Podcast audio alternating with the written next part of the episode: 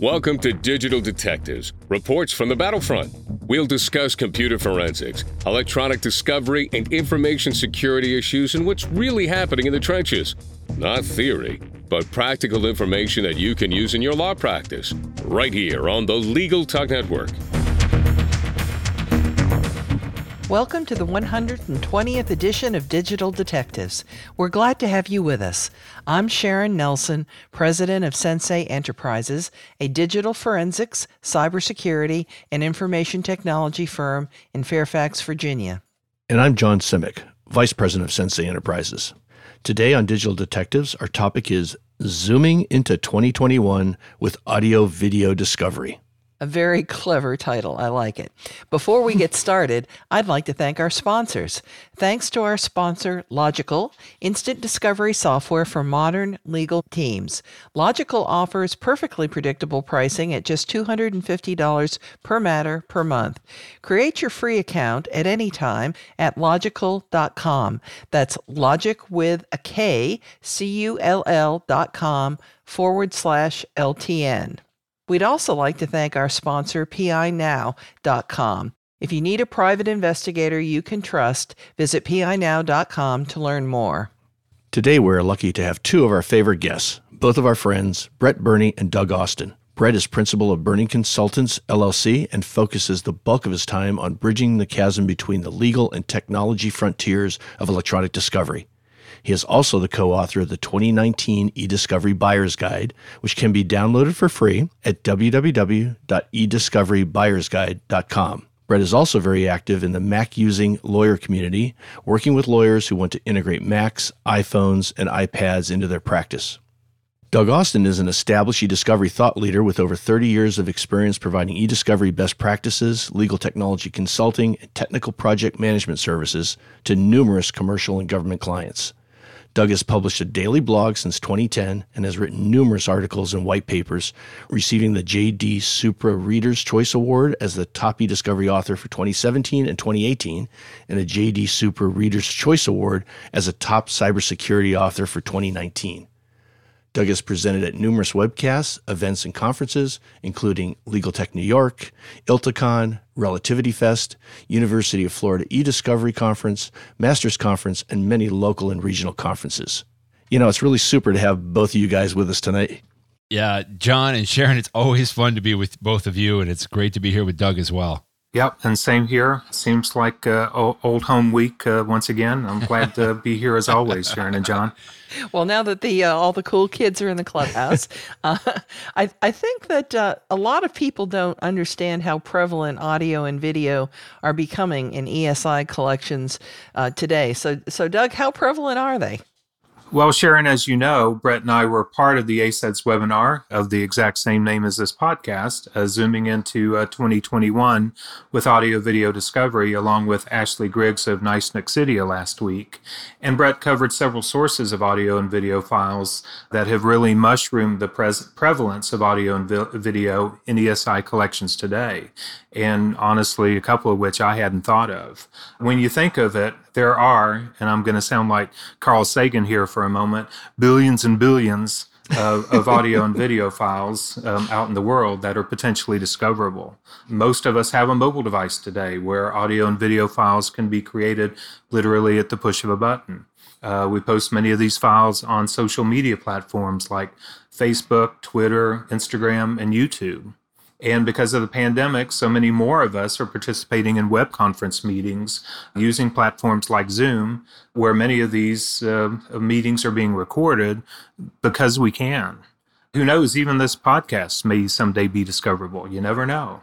So I, I think you're really going to see potentially discoverable audio and video files in just about any case that involves ESI. The only question really, I think, is how much will there be? Well, Brett, as you know, we do digital forensics, so we get involved in a lot of electronic evidence mm-hmm. uh, pretty much every day. So this is not a test for you, but okay, tell, tell, tell, tell, our listeners uh, what what kinds of audio and video files are, are found in Discovery, because I'm I'm sure, as Doug mentioned, they're really not aware.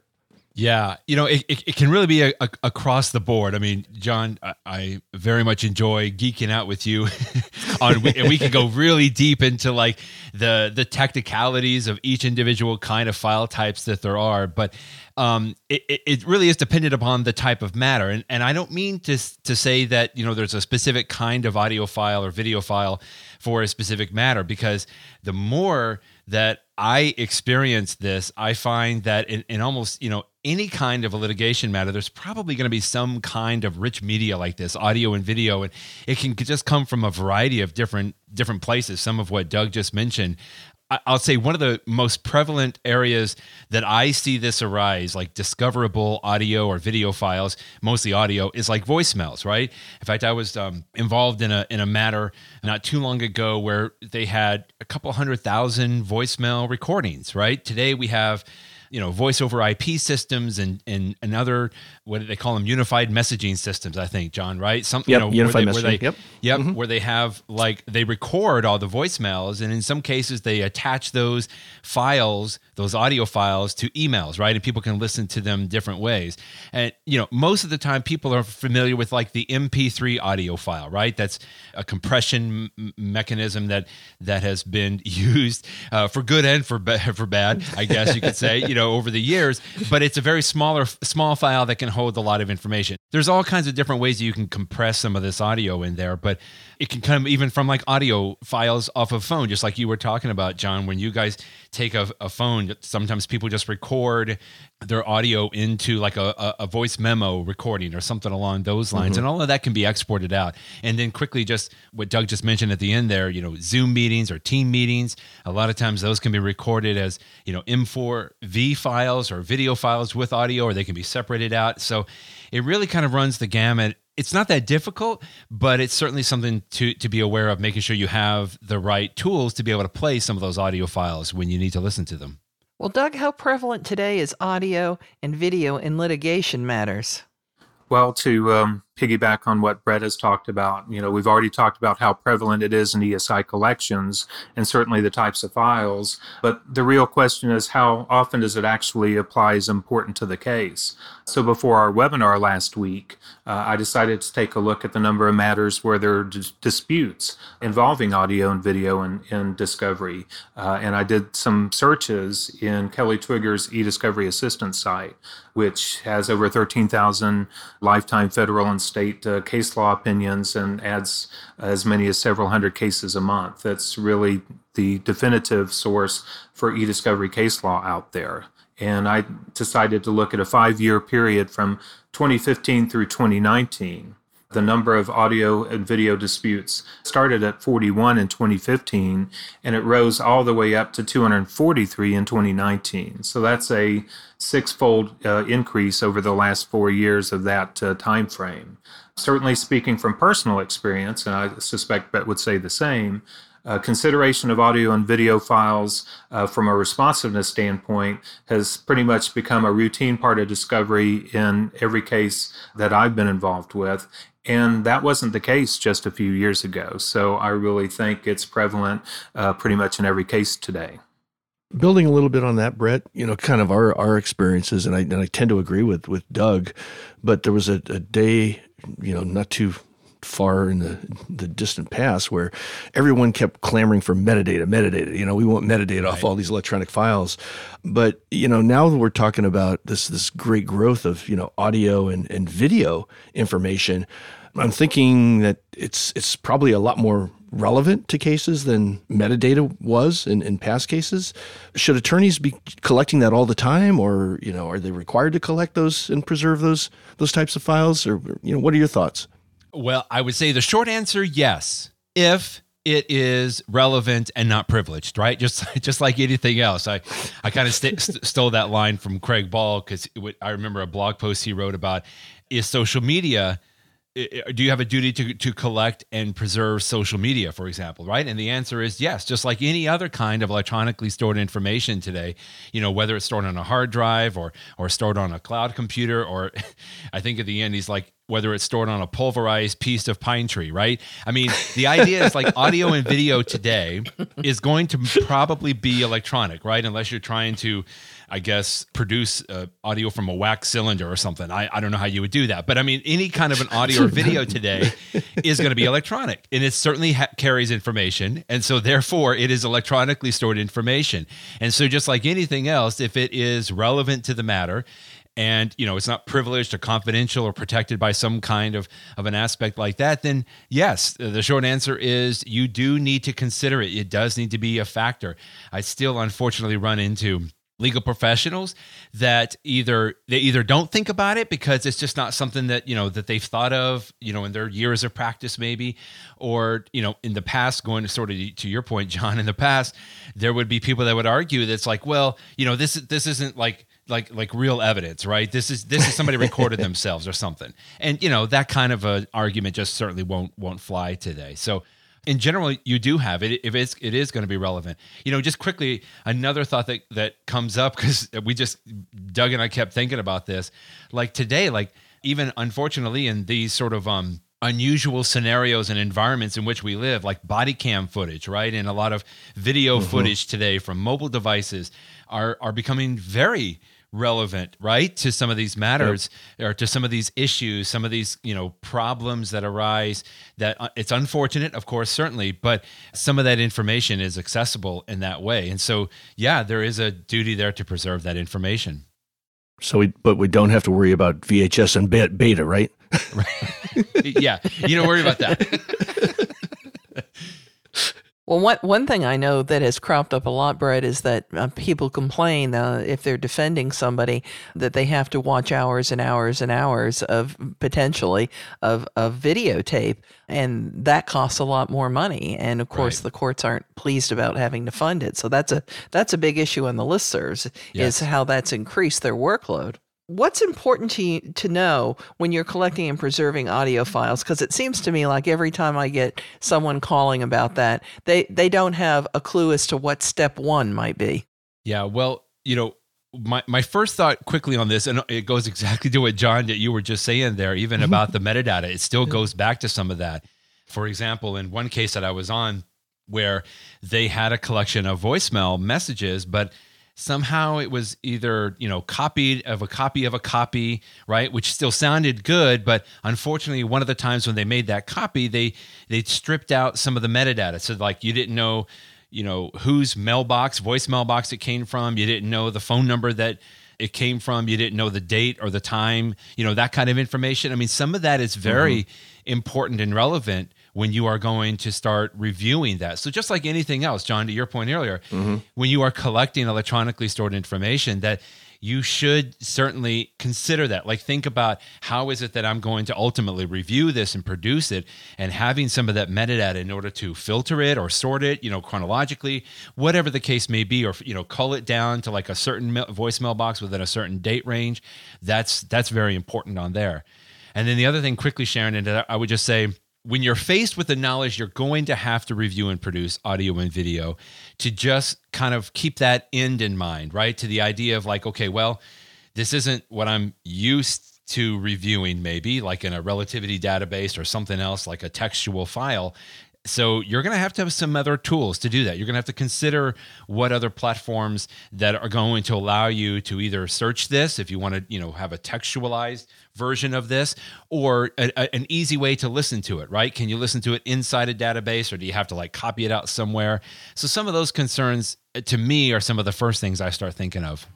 Well, before we move on to our next segment, let's take a quick commercial break.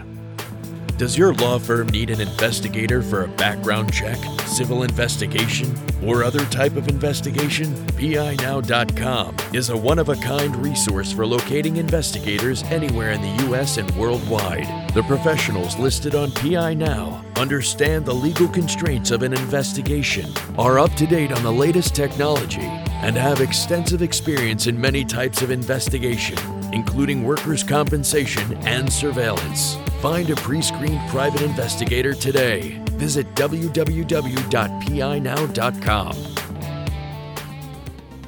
Trying to cut costs? You're not alone.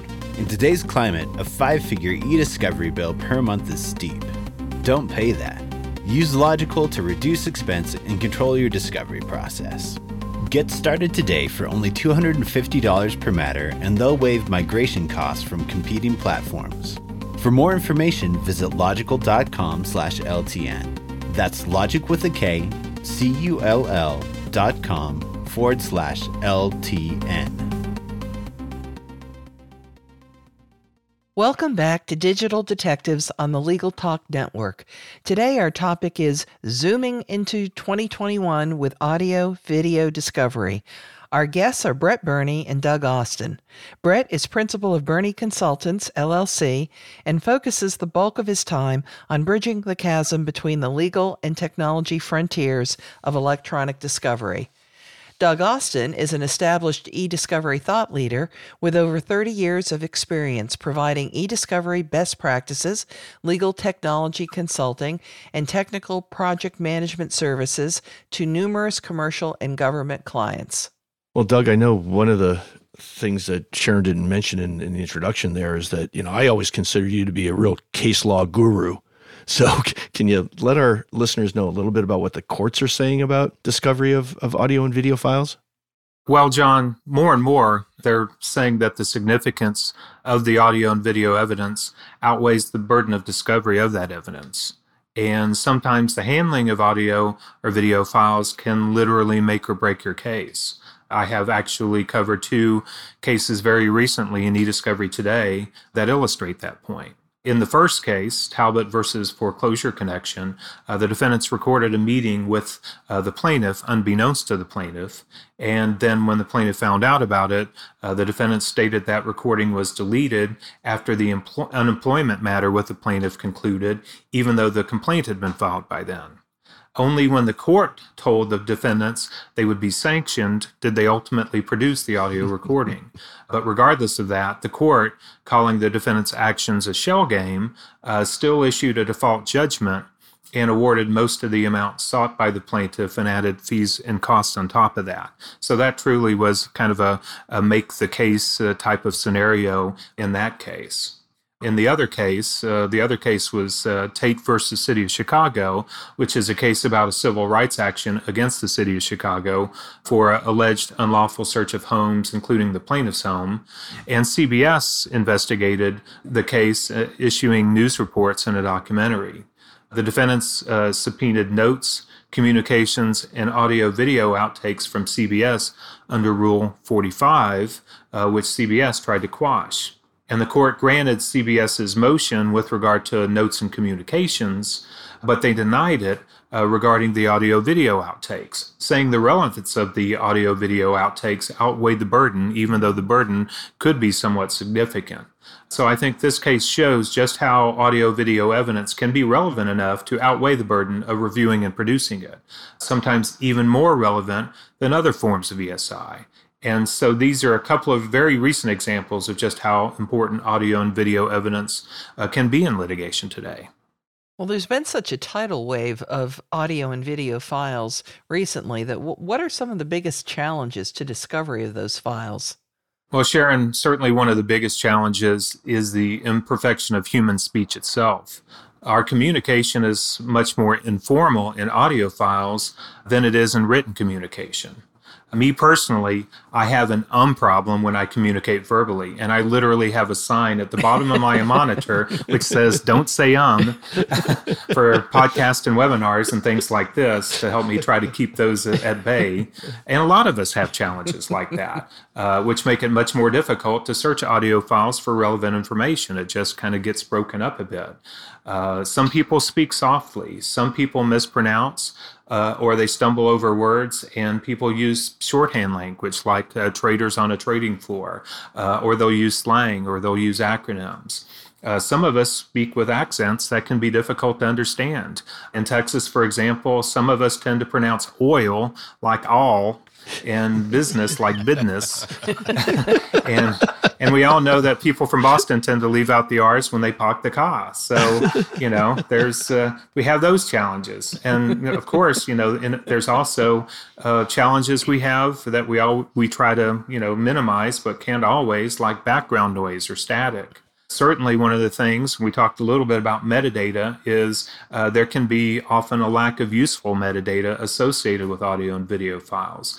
So, you often have to rely on your ability to search and review the audio itself to determine if it's relevant or not finally, and certainly I know this all so well because I've done a number of thought leader interviews where I've had to transcribe uh, recorded interviews. Uh, they're very time consuming to review and transcribe. Uh, on average, it takes a reviewer about three hours to review each hour of audio.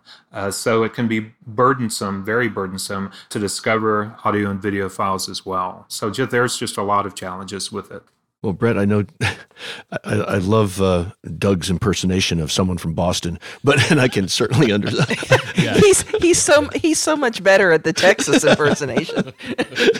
but I can certainly understand the, the challenges, right, in in in the, dealing with audio files. So, can you kind of give us your thoughts on some of the main methods to to review and search audio files, even given some of these challenges?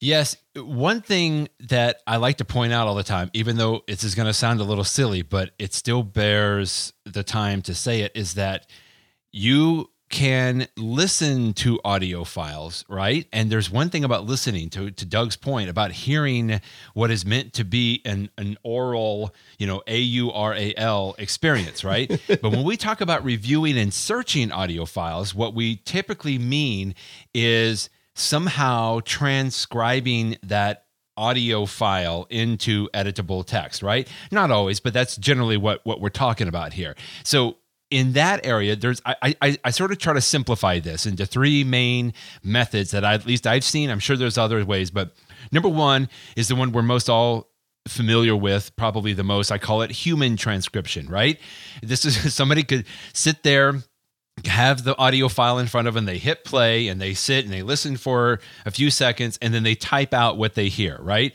We're familiar with this obviously of course from court reporters or, or similar aspects where we are we are transcribing from a, a human person is transcribing what they hear into editable text now, the second method is machine transcription, right? Instead of a human transcribing the audio, we are asking a computer to listen to human spoken word and then do the best job they can to transcribe that audio into editable text, right?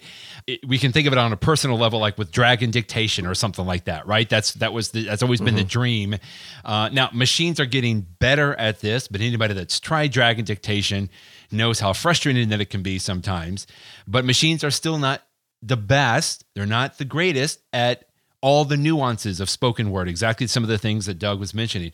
We're usually looking at between like 40% to 65% word for word accuracy for machine transcription.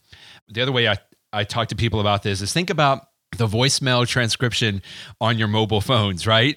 Because we know who's calling, many times we can make it out, but sometimes it's just hilarious because it's a machine trying to transcribe that. And then the third and last category is what I generally call phonetic indexing. Now, this is where a computer is being used as well, but it's it's not listening for words, it's actually listening for phonetic sounds that make up those words. So, this is going to require everybody to kind of think back to their third grade experience, right? What, what, we're talking about here is phonemes, right? The phonemes of a word. It's similar to syllables, but a phoneme can be a smaller than a syllable. And my quick example is think of the word talked in the past tense, right? Even with my Texas accent, I guess. T A L K E D, talked. Now, when I say he talked to me, everybody understands what they hear, right? But if you're trying to put that into into into the individual phonemes, it's almost two different phonemes. It's T O K, right, for the first part, and then a T on the end. We don't usually say talked, right? We say talked, which is like T O K, like TikTok, right? Mm-hmm. Talk, and then T on the end, talked. That's really what it sounds like. And a phonetic index, a computer is listening for those individual sounds and then breaking it all down into those phonemes rather than attempting to rebuild full words. So we have words. We have human transcription, machine transcription, and then phonetic indexing. So is that how you get to a lob- lobster dinner? Pretty who well that, that thing you know i can actually understand you john. That's what's great about it. I can understand what you're saying. But the point comes is that you know in some cases if if a computer is trying to machine transcribe that who yeah. knows what in the world the words that they would come up with and put down when you're saying lobster. Well that was that was a great explanation though of the three main methods. So what's the best method to review audio? Well so the easy way to say that, of course, Sharon, of course, is it always depends, right? Uh, I, again, another quick thing that I just want to emphasize again is audio is meant to be heard, right? And we are always attempting to squeeze it into editable text. And another way to think about this as well, again, it's kind of simplified, but it's worth repeating. People communicate differently when they are talking versus when they are typing an email, right? And so mm-hmm. it's important to kind of keep that in mind and why it's important to better understand that that there are differences to do. In some cases, machine human transcription makes complete sense. If you only have a few files and you really want the absolute best editable text transcript and you're willing to pay for it, right? Because it's not like an hour of audio takes an hour of transcribing. It usually takes about two or three hours because we know we have to stop and go back. So it usually is much more expensive. Machine transcription is typically the lowest cost but it is also the lowest accuracy. Again, think back to Dragon dictation or your voicemails on your on your phone. So if you aren't concerned about accuracy, then machine transcription typically is is okay. And in some cases, I, I joke, but in some cases, it may be perfectly fine. So in my opinion, and this goes back to Nice Nexidia and, and what Doug and I have been talking about, from my experience that I've seen, phonetic indexing offers the best of all worlds. It's a little more expensive than machine transcription much lower still, though, than human transcription. But phonetic indexing is much more accurate than machine transcription. And the last two things quickly on that if you have a massive number of files, phonetic indexing is usually a little bit quicker because, again, they're not having to find individual words and transcribe words. They're just indexing the phonemes of those words, right? And Doug just barely touched on this. If you have a lot of audio files that contain industry specific terms or technical terms or acron- acronyms, then phonetic indexing is going to need to be much more accurate. Here's a quick example I use the, the letters I, D, and S like it, I don't know what that would stand for, but this is an example. Like I intrusion detection system. okay, thank you, John. I knew I knew you would save me there. But like when we are talking to when I talk to you, I'm not going to say intrusion detection system every time, right? I'm going to say IDS. But if mm-hmm. you say it quickly, it's like IDS, IDS, IDS.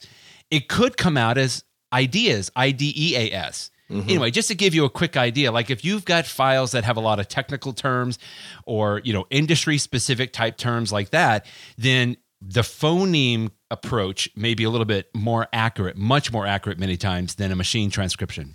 So, so the last question for for both you guys is: How do you expect the discovery of, of audio and video files to to evolve in the future? And, and I, I kind of see this as you know, like today, we're, we're doing more examinations on, on mobile devices than we are on actual computers.